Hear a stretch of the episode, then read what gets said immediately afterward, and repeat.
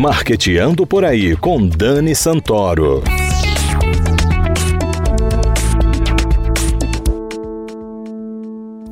Bom dia, galera de marketing, ouvintes da CBN Maceió 104,5 FM. Está começando o Marqueteando por aí. A velhice ainda é sinônimo de exclusão para muitas pessoas. Há mais de 10 milhões de pessoas desempregadas no Brasil e desse total, 24% são pessoas com idades entre 40 e 59 anos e quase 3% com mais de 60. Os números foram divulgados em agosto pelo IBGE e a EW Brasil e o site Maturi fizeram uma pesquisa perguntando por que as pessoas 50 a mais não são consideradas como força de trabalho em um país que envelhece. A resposta para a pergunta do estudo é triste. Chama-se etarismo. Segundo o levantamento, 78% das empresas se assumem etaristas. 80% não tem políticas para combater a discriminação etária e das 22% que se dizem abertas a diminuir o preconceito com as pessoas com mais idade, menos da metade das empresas tem o pilar etário ou geracional em suas políticas de DEI, diversidade, equidade e inclusão. E hoje nós vamos receber no estúdio da CBN Maceió um especialista em marketing digital que vai nos explicar este fenômeno do etarismo, só que no meio digital. É sempre ele, o Rafael Falcão, nosso sócio aqui do Marqueteando por aí. Obrigada, Rafa, mais uma vez por estar com a gente. Eu que agradeço, Dani, o convite e falar do etarismo, né? Que em outras palavras, velhofobia, ou seja, medo das pessoas ou até aversão às pessoas que têm mais idade. E isso também está muito presente no digital. A gente encontra cada vez mais até grandes é, personalidades como a Madonna sofrendo com etarismo. Pois é, né? Incrível. A Madonna já não precisa mais dizer quem é, nem a que veio. E, no entanto, vem sofrendo na pele o, o preconceito contra a idade, como se ela não tivesse mais direito de fazer o trabalho dela.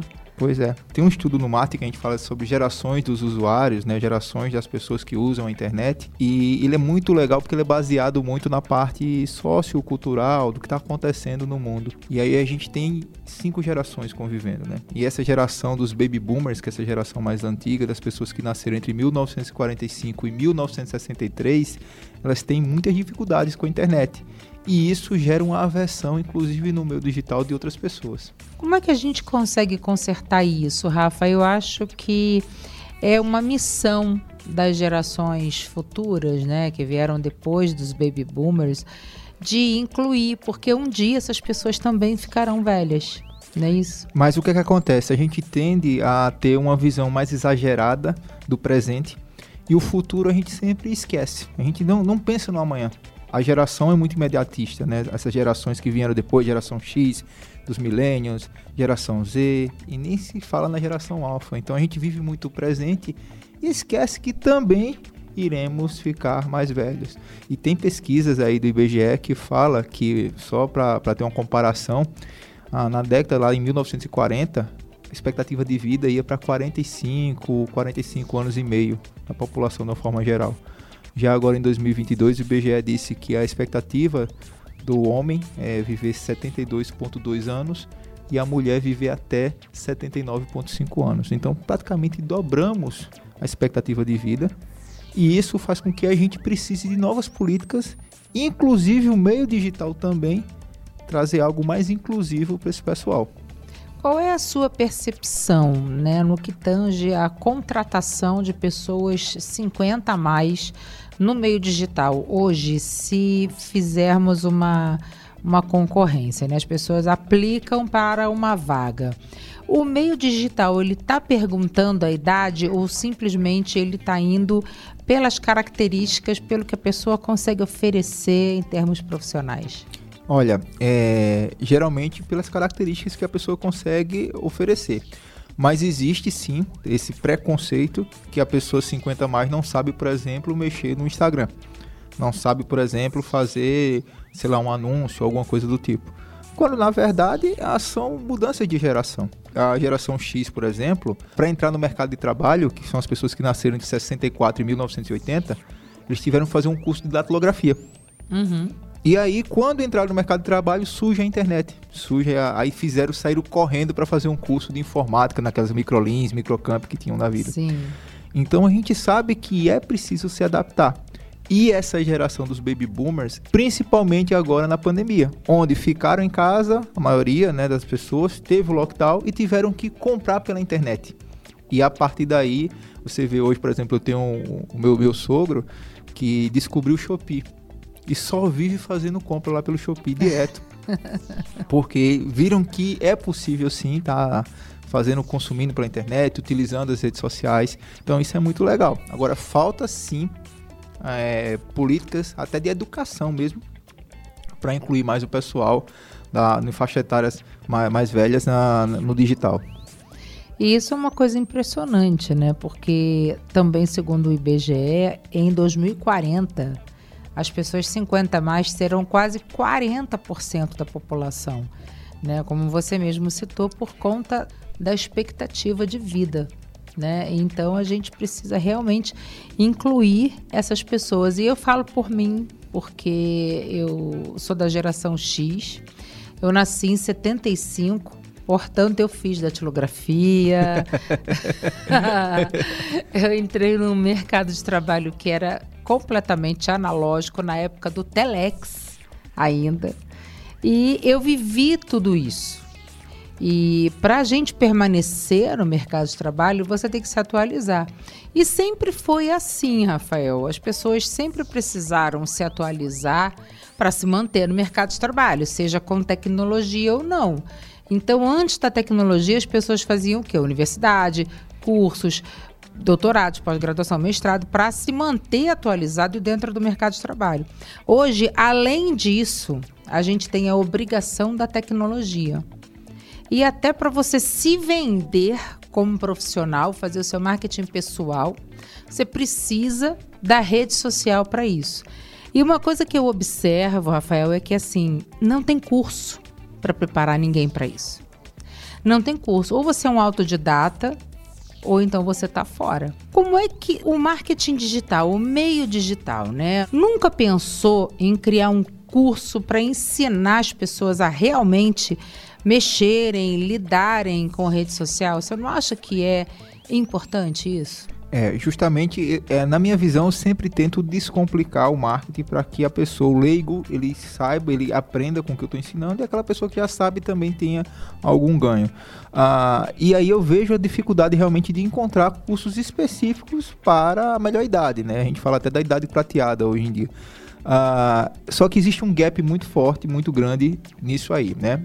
A geração dos baby boomers, quando a internet surge, eles já estão já próximo de aposentadoria ou alguns aposentados. Então eles não correm como a geração X correu, por exemplo, para fazer curso de informática. Uhum. E esses cursos de informática, de certa forma, foram extintos. Você não vê mais hoje as pessoas não. ensinando. A mexer no Word, no Excel. Não vê mais. Então hoje você não vê mais esse tipo de curso, porque as é. pessoas vão lá e buscam tudo no YouTube e tal. É. Só que esse pessoal que ficou aí nesse gap da geração dos baby boomers até o surgimento da internet na década de 90, eles precisaram, de alguma forma, aprender por conta própria. Só que como? Com quem? Exatamente. Então, é esse tudo isso que está acontecendo nesse mercado, e eu vejo até uma excelente oportunidade também de negócio, quem conseguir fazer cursos voltados para isso. Eu até estou pensando justamente em como escrever ah, essas metodologias voltadas para o pessoal da melhor idade. Com certeza, porque quem não tem neto, filho, alguém mais jovem para ensinar, entre aspas, a mexer, e as pessoas dizem assim: ah, mas você aprende mexendo, você aprende fuxicando. Só que as pessoas da minha época não conseguem lidar com isso. Você aprende fuxicando, você aprende mexendo.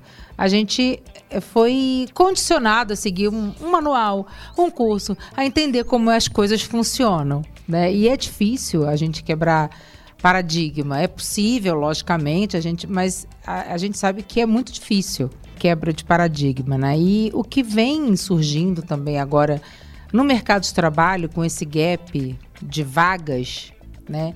As pessoas 50 mais vêm empreendendo mais do que antigamente. E muitos empreendendo na internet. Na internet. Né? Como é que também você explica isso? Assim, essas pessoas que conseguiram é, esse espaço na internet, né, para ser influencers, porque a gente vê muitos influencers com mais de 50 ensinando milhares de coisas, influenciando assim. Como que eles conseguiram achar esse caminho? Como que você acha que eles acharam essa saída para se destacar na internet? Senso de comunidade. Então, qualquer pessoa hoje ela pode criar uh, um conteúdo na internet e gerar pessoas que acompanhem. Quando você tem essa atenção do tempo das pessoas, você consegue um poder muito grande. Que isso é você ter uma autoridade. Você começa a produzir esse conteúdo e você consegue ter essa autoridade. A geração 50 mais, o pessoal dos baby boomers, eles estão começando a fazer isso. E vejam que por esse gap também que você falou aí do desemprego, muitas pessoas estão empreendendo por uhum. necessidade. Uhum. E hoje a gente sabe que o negócio está muito digital, né? Você está no físico, mas também você tem que divulgar no digital. Então, uh, quando esse pessoal encontra esse, essas oportunidades, então, para empreender, eu estou desempregado, então eu preciso empreender por necessidade, eu preciso me virar.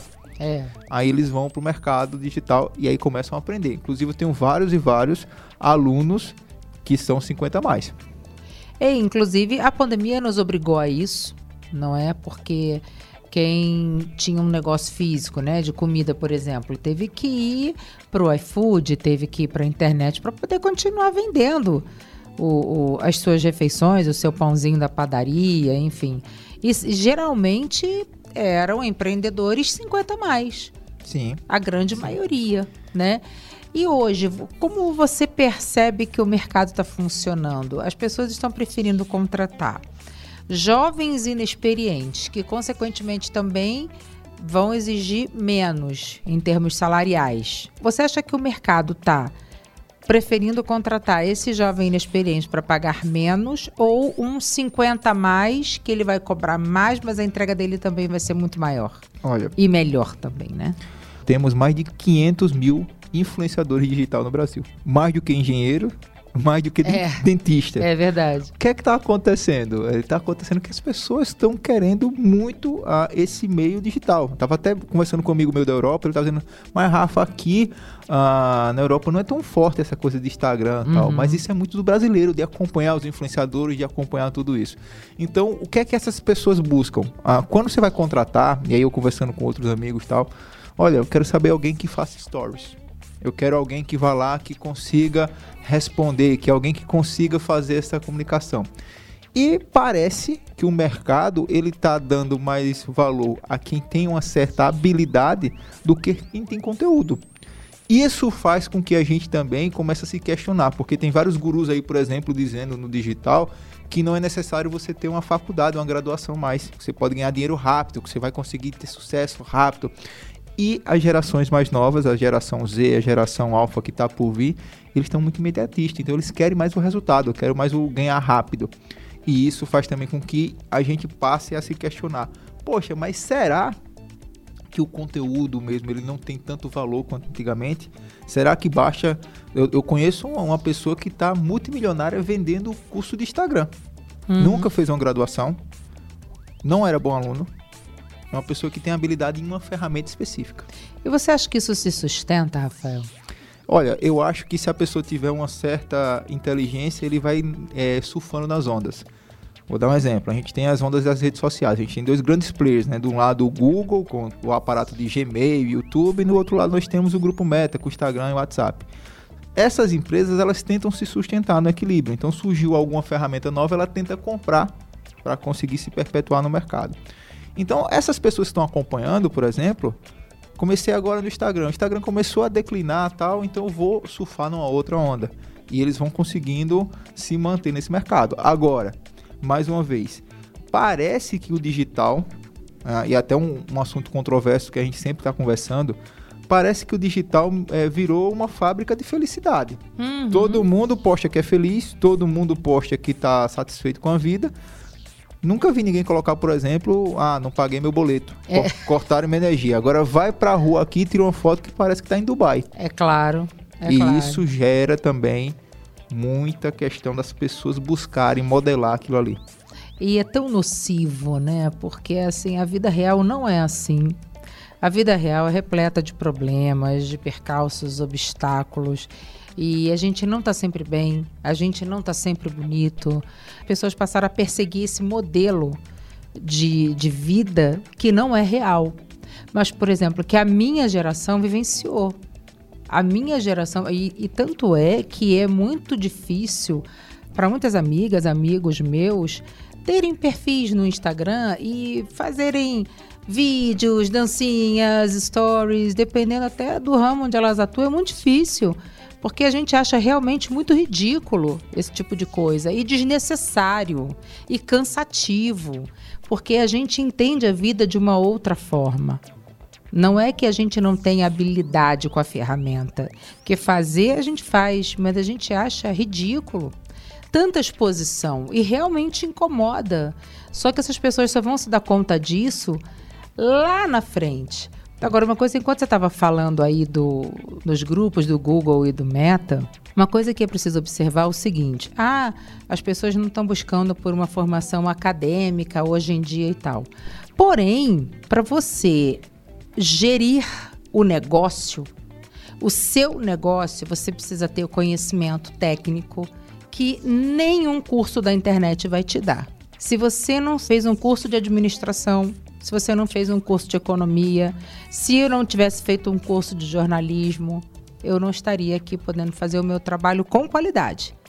Eu ia ser uma curiosa, né? E assim como você também tem a sua formação em administração. Então, você não acha que ainda é importante porque os negócios existem fora da rede? Sim de se fazer, de buscar essa formação acadêmica? Até para te dar um norte. Porque se você não tem uma, uma, formação acadêmica, você fica um pouco perdido, né? Qual o norte? Qual a sua profissão? Você vai dizer que é o quê? Então, a, acontece bastante isso. E o, o, digital, por ter essa facilidade de, de persuasão, algumas coisas, as pessoas utilizam, por exemplo, do marketing dos sete pecados capitais. Eu trabalho muito forçando a ira, a inveja, a avareza, a luxúria, a gula. Uhum, então, quando pessoas vão lá e postam foto num carrão na internet, ele está despertando na audiência uma ira, uma inveja. Exatamente. E isso conecta, isso engaja. Então, as pessoas que sabem utilizar isso, elas conseguem ter mais resultados. E fica até assustado. O que será que vai vir, por exemplo, para minha filha, que é da geração alfa, que já nasceu com a internet 4G funcionando, hiperconectada, com o celular na mão já. É verdade. Isso é uma coisa que assusta, né? Mas é, eu queria ter muito mais tempo para conversar com você sobre isso, porque o, o, assunto é vasto e é super interessante e a gente precisa falar sobre isso. A gente vem percebendo o etarismo nas corporações, na vida como um todo, né? E embora a gente tenha aumentado a expectativa de vida, ainda tem essa história, como você falou, citou bem a Madonna, que aos 62 anos as pessoas falam que ela está velha para fazer o que ela faz. Né? E na verdade ninguém tá velho para nada, porque tem gente que já nasceu velho. e tem gente que nunca vai envelhecer. E que a gente precisa enxergar as pessoas sem a casca, sem a casca da idade, a casca do sexo, da raça, da classe social. Você tem que enxergar as pessoas como elas de fato são. Eu acho que esse é o grande desafio aí do, da próxima década. Rafa, muito obrigada aí por você ter comparecido, marketeando por aí. É sempre uma delícia conversar com você. Eu que agradeço, Dani. E aí vamos incluir mais essas pessoas também no digital, né? Não é? As pessoas estão querendo e precisando serem enxergadas como profissionais de marketing digital. Sim, por que não? Por que não? Não é? Galera, muito obrigada pela sua audiência e até o próximo Marketeando por aí.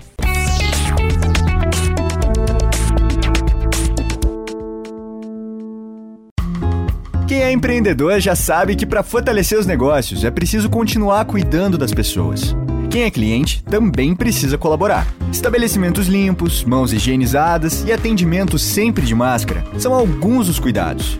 Para saber, acesse sebrae.com.br/cuidados e veja os protocolos de saúde para cada setor. Quando um cuida do outro, todo mundo ganha. Sebrae, a força do empreendedor brasileiro.